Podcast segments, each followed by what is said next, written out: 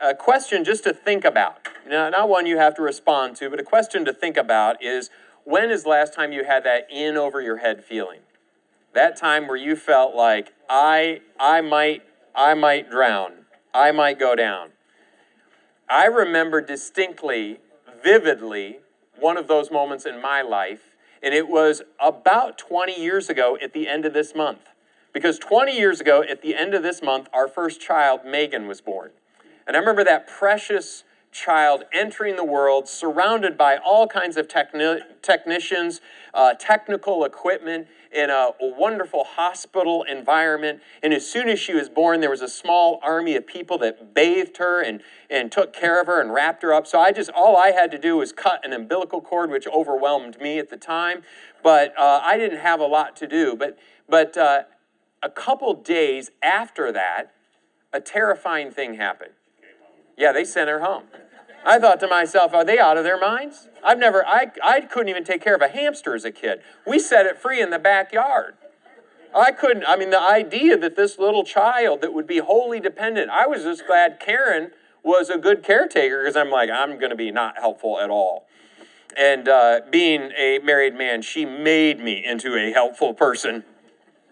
But if you've ever had uh, that in over your head fear, it may have been uh, the first child, it may be the grandchild, although that probably is not as fearful, right? The only thing you fear with a grandchild is getting in trouble with the child's parents, right? You sugar them up, you let them play technology a little longer than they should, right? That's at least some of the confessions I've heard from some grandparents, okay?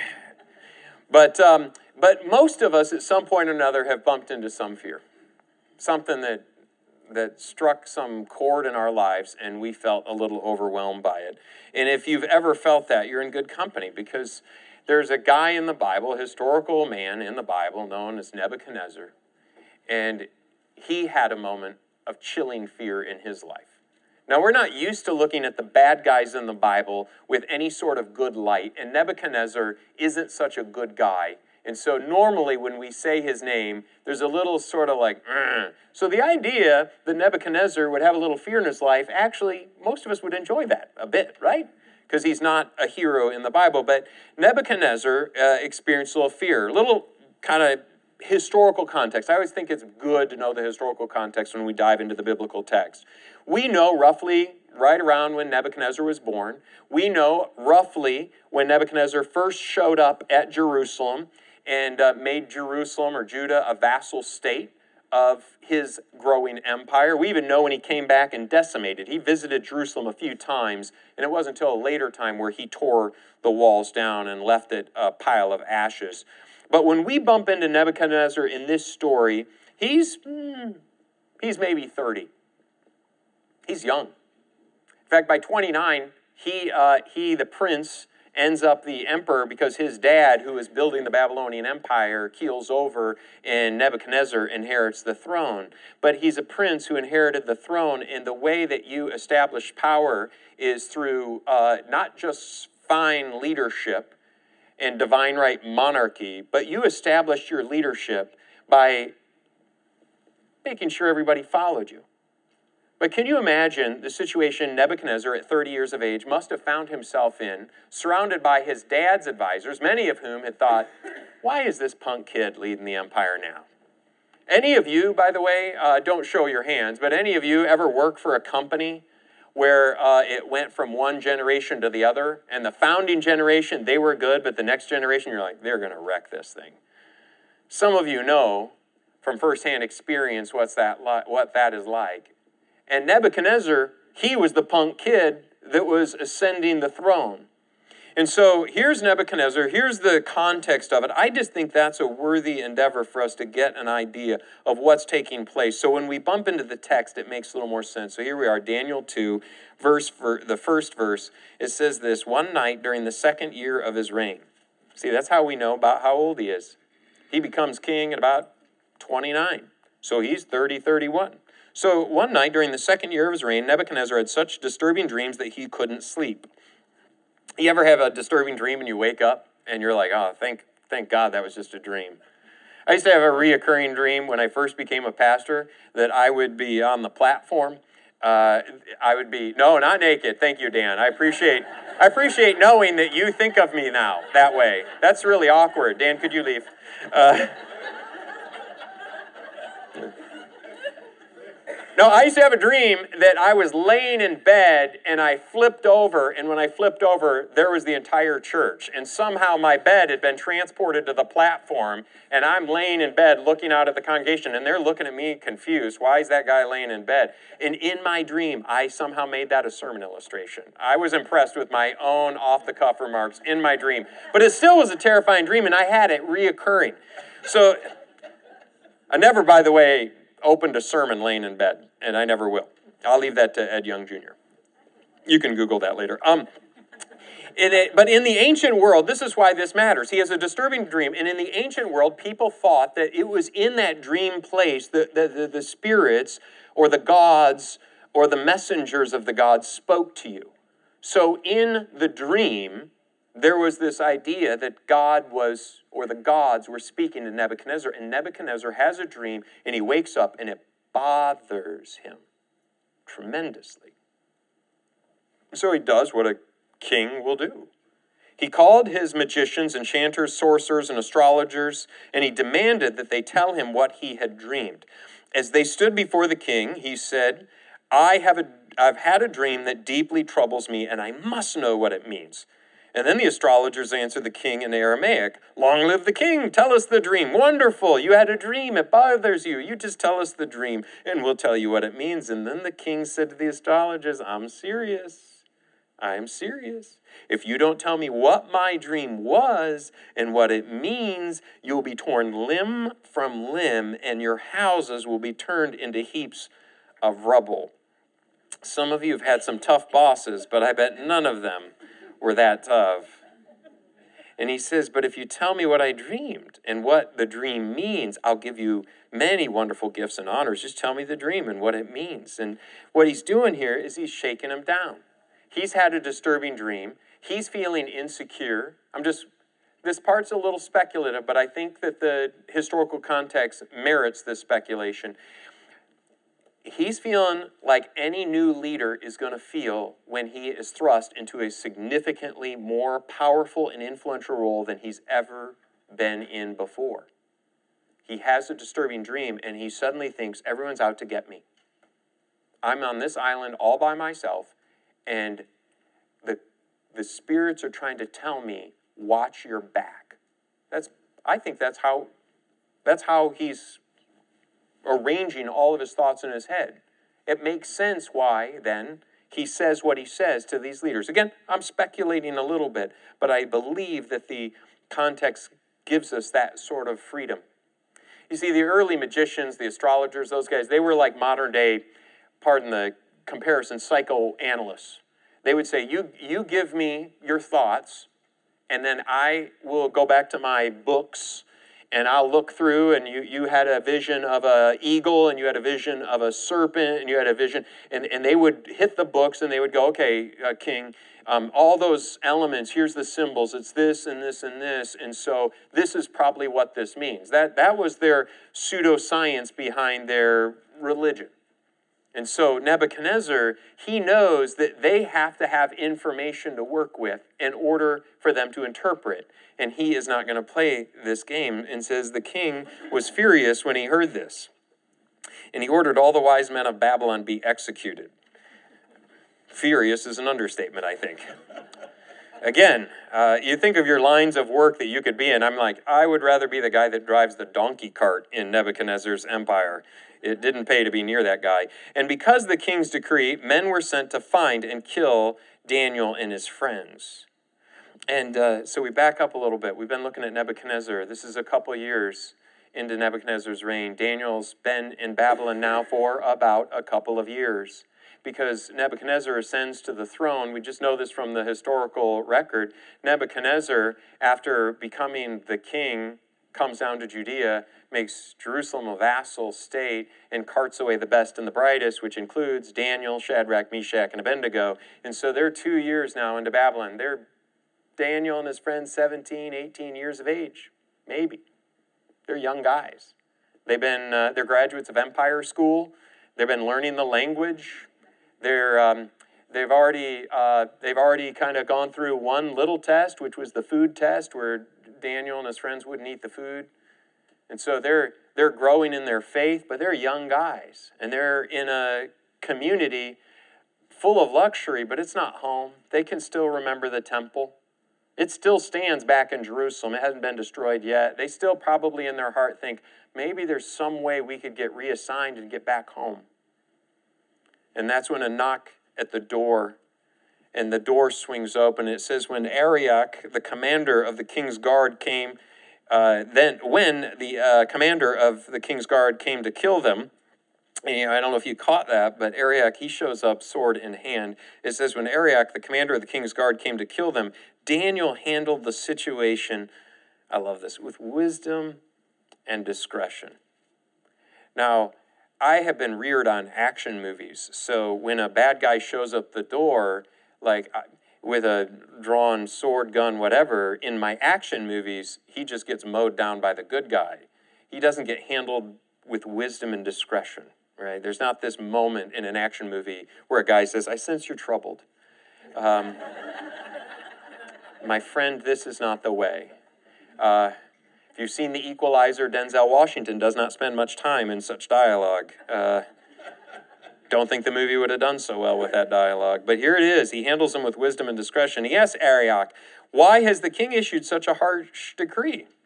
And so Arioch told him what happened, and Daniel went at once to see the king and requested more time to tell the king what the dream meant. Daniel's not in the circle. He's young. He's probably he's probably an intern at this point. He's not, you know, a high-ranking official yet. So he somehow is able to get to the king and says, "Wait, just give us time and we'll sort this out."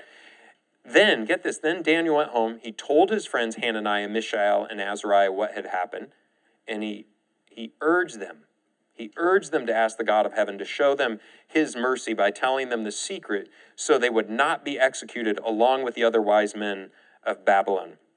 And what I want us to do is, uh, if you like taking notes, um, I, I grew up Baptist, so everything's in threes for me. So, uh, so I, there's a there's a few different bullet points that might be helpful if you're taking notes.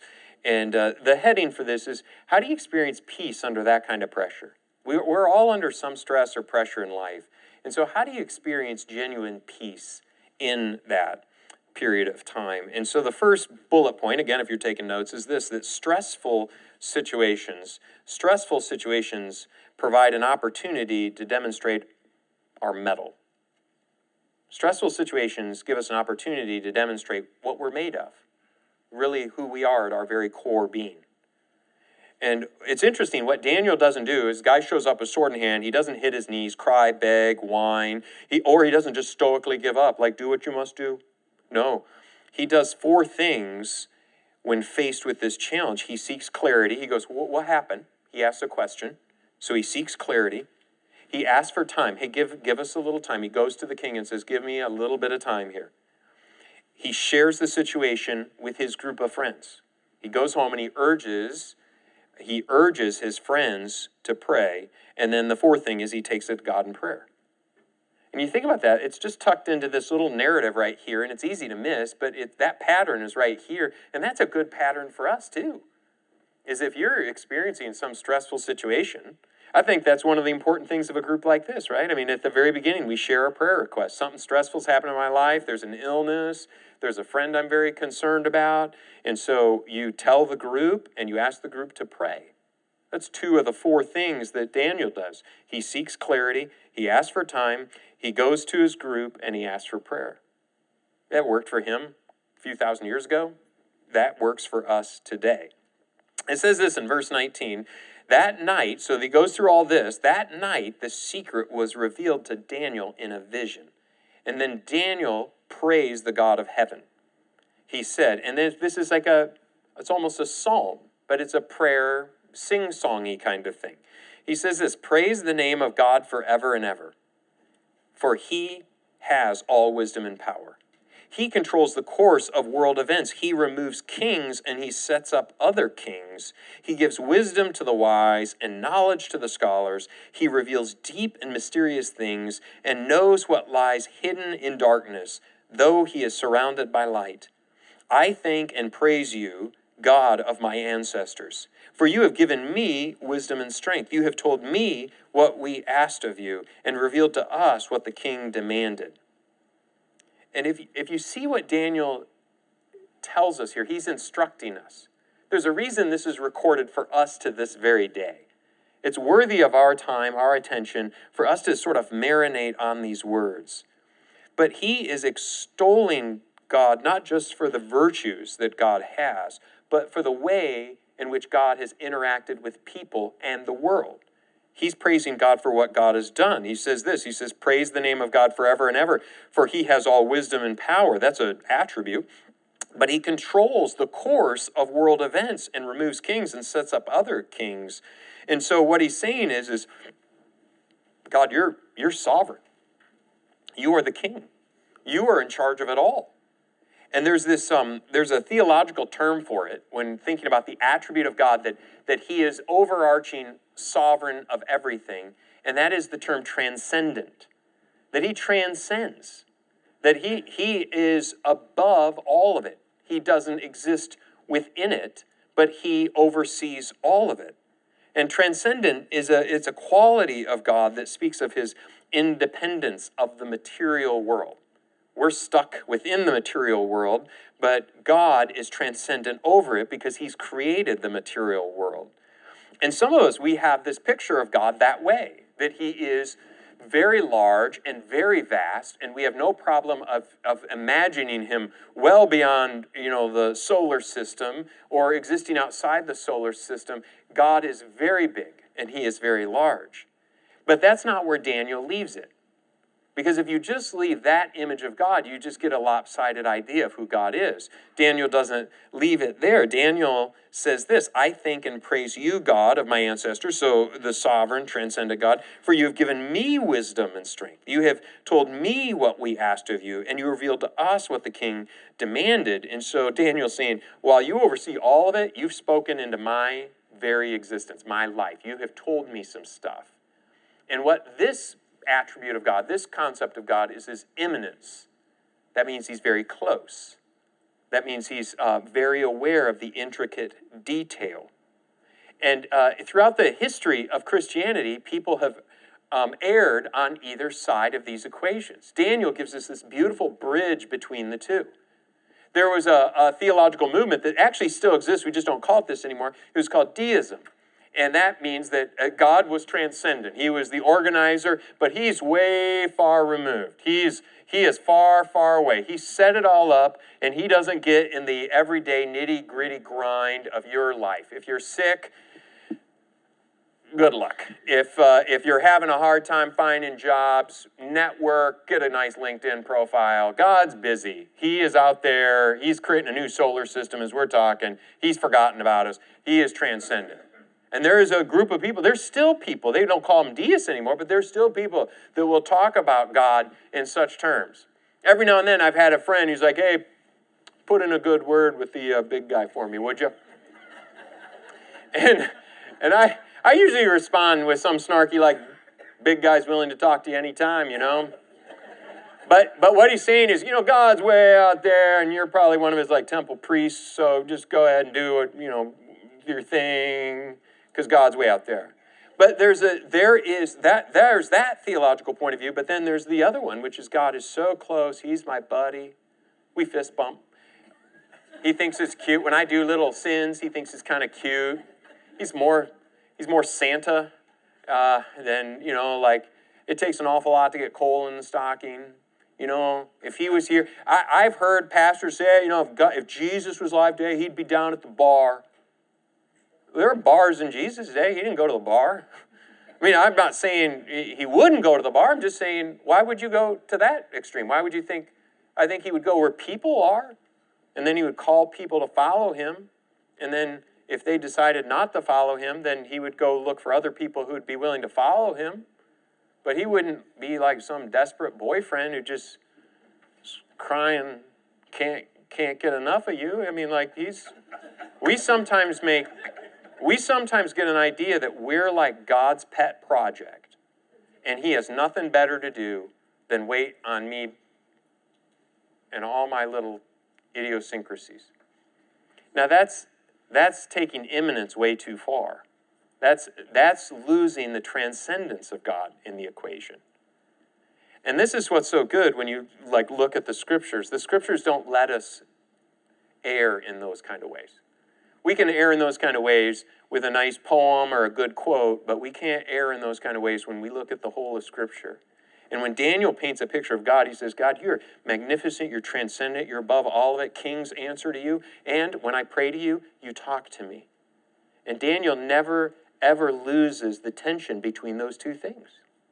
So God is very close. He is interested in the idiosyncrasies of your life, but He's not your buddy ever. He is always God. And so He's always sovereign. He loves you very much at a, at a personal human level. And then he also has a big organizing plan for the whole world. And that's a that itself is just worthy of meditating on this week. I, I wish I could talk more about that, but uh, I won't hit the rest of my outline, and that would be a sin. Uh, at least from my Baptist roots, it would be a sin. Uh, but but suffice it to say, in that is uh, maybe you make a note of that and just say, you know, do some time looking in the scriptures about how God is sovereign and big and grand and how he is close and he is near at hand. It's a beautiful. That's why that by the way, that's why Christians have embraced God. Like when they get that, that is one of the unique pieces that, that the Christian religion offers that other religions do not offer. This is a very unique aspect of Christianity. When you study world religions or ancient religions, God usually was either way far away or he was down partying with people. And here's God. He is near and he is big.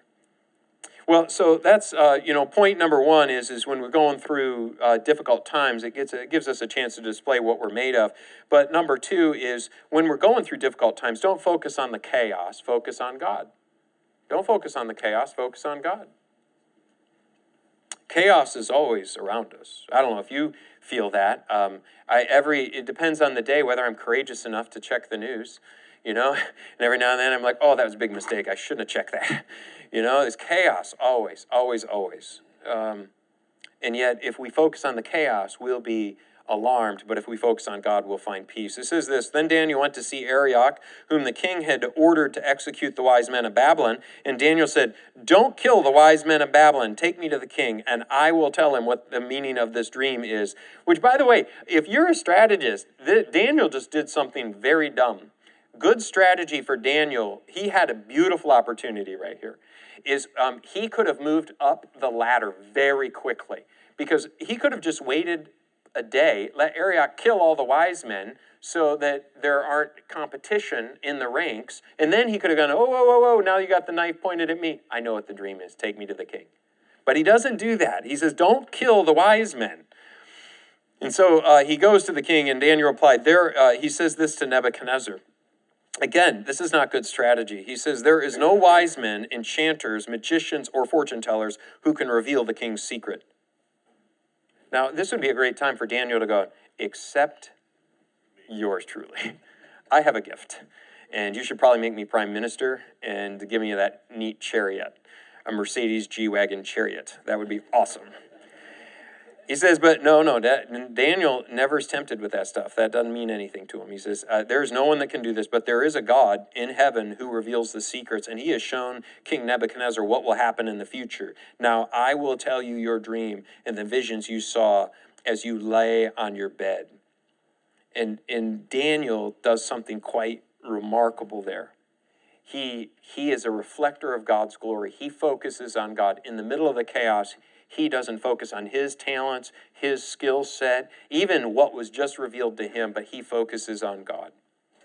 And that leads us to the third observation here is that God gives us unique abilities. God gives each one of us who follow him unique abilities so we can serve him and we can serve others. Each one of us has a set of skills, abilities. Scripture oftentimes calls them spiritual gifts.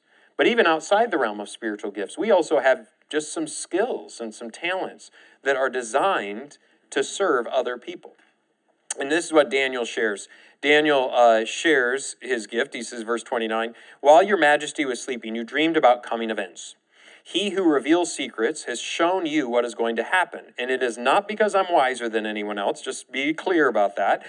Uh, I know the secret of your dream, but because God wants you to understand what was in your heart. I'm only conveying a message that God delivered to you and then explained to me to clarify for you.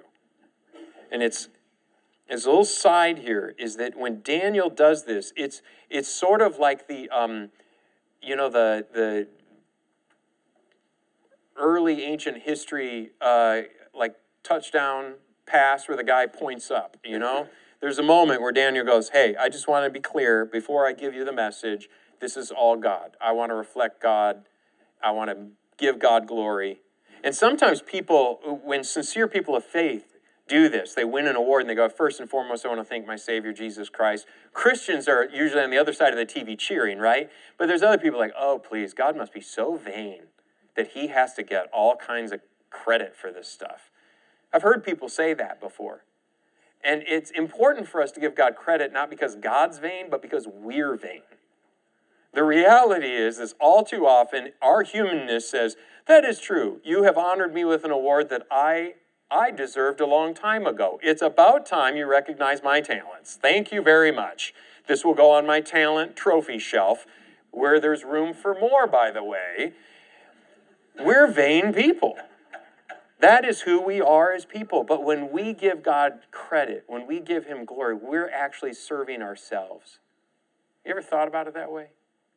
We're actually, we're actually doing something really healthy and strong for ourselves when we go, eh, if it wasn't for Jesus, I wouldn't be able to do this.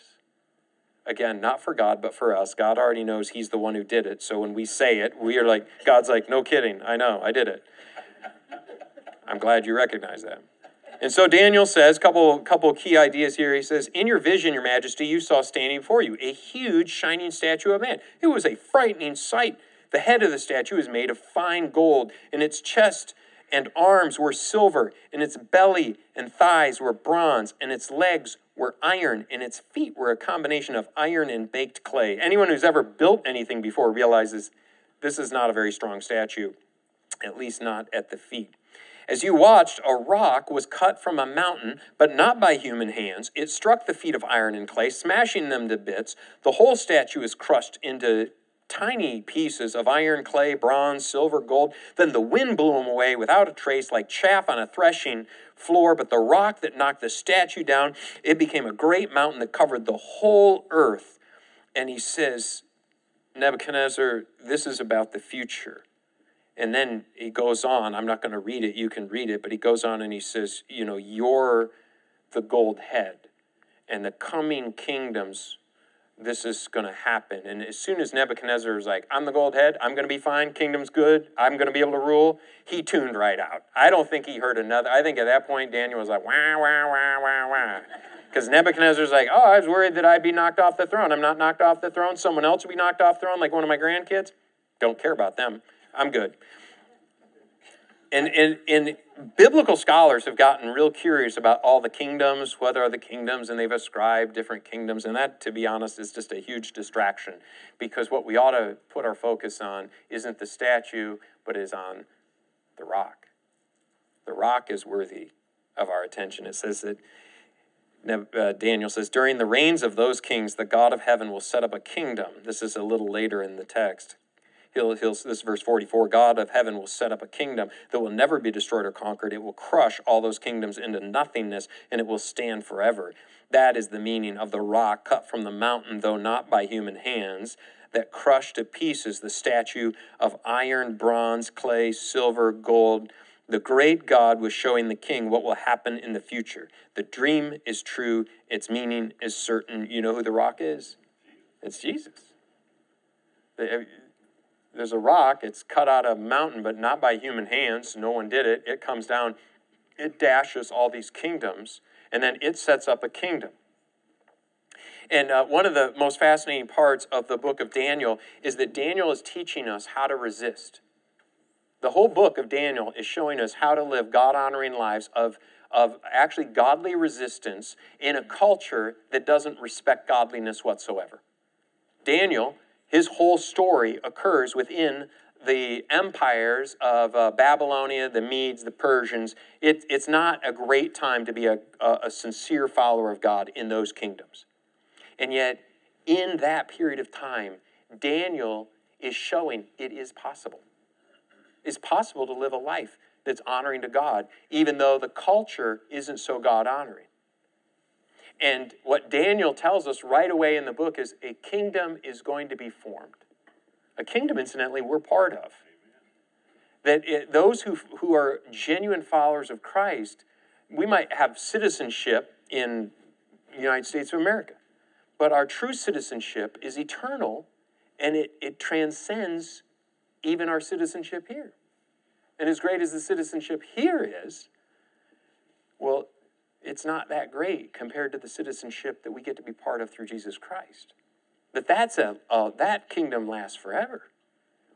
And so um, when the kingdoms collide and you're in a kingdom that isn't so God honoring, you can always pull out your passport to the kingdom you really belong to.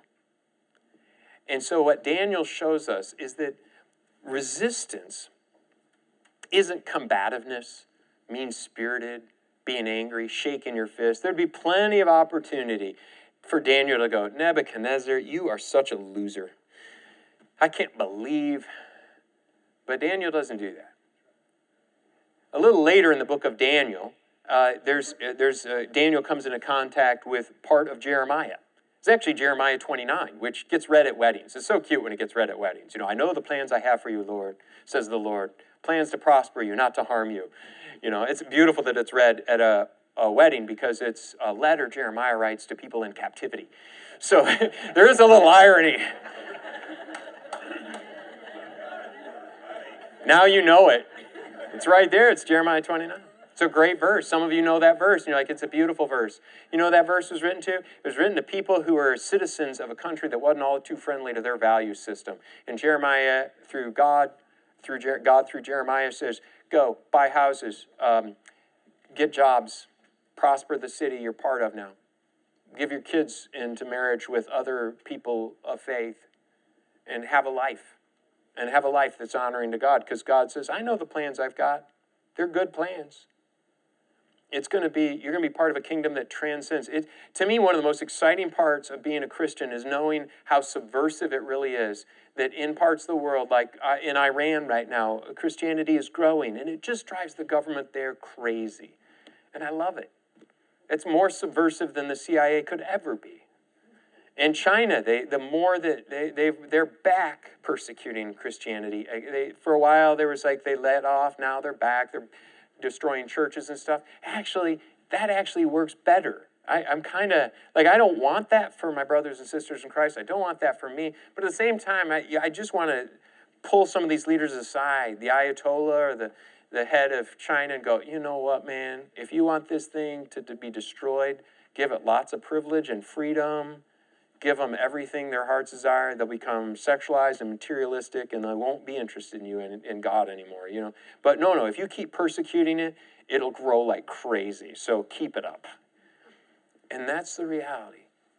And so Daniel shows us that in the chaos, in the storm, when the guy shows up at your door with a sword, that there is a way of honoring God in all of that that will lead to life. And it's a good life. Let's pray. Father, thank you for the opportunity we have to just open up a, a book like Daniel. It lies there hidden in the Old Testament. For many of us, uh, we don't really read it much. For many of us, we haven't peered into it since we were kids in a Sunday school class, and yet there it is. And it gives us some inspiration and some instruction. It tells us how to live in challenging times. Lord, we do live in challenging times. And in your word, you tell us to, to pray for those who are in leadership above us. And so we do. We take a moment right now and we pray for those leaders. There are many people in varying leadership capacities in state, local, and federal government that, that we may or may not like. But regardless of how much we personally like them, Lord, we know that you instruct us to pray for them. And so, God, we do just that. We pray for wisdom and discernment for those you've placed in authority. And as we come upon an election, Lord, we just pray your will be done. And we ask that you would work through a system and that you would redeem it through the power of Jesus. Lord, we are thankful that first and foremost, we are not citizens of this great country, as great as it is, but we are citizens, first and foremost, of a country that has no end, and that we hold citizenship in something eternal, and we find great peace in that. And we say thank you for that. And we are entered into that kingdom through the glorious work of Jesus, in whose name we pray. And everyone said, Amen.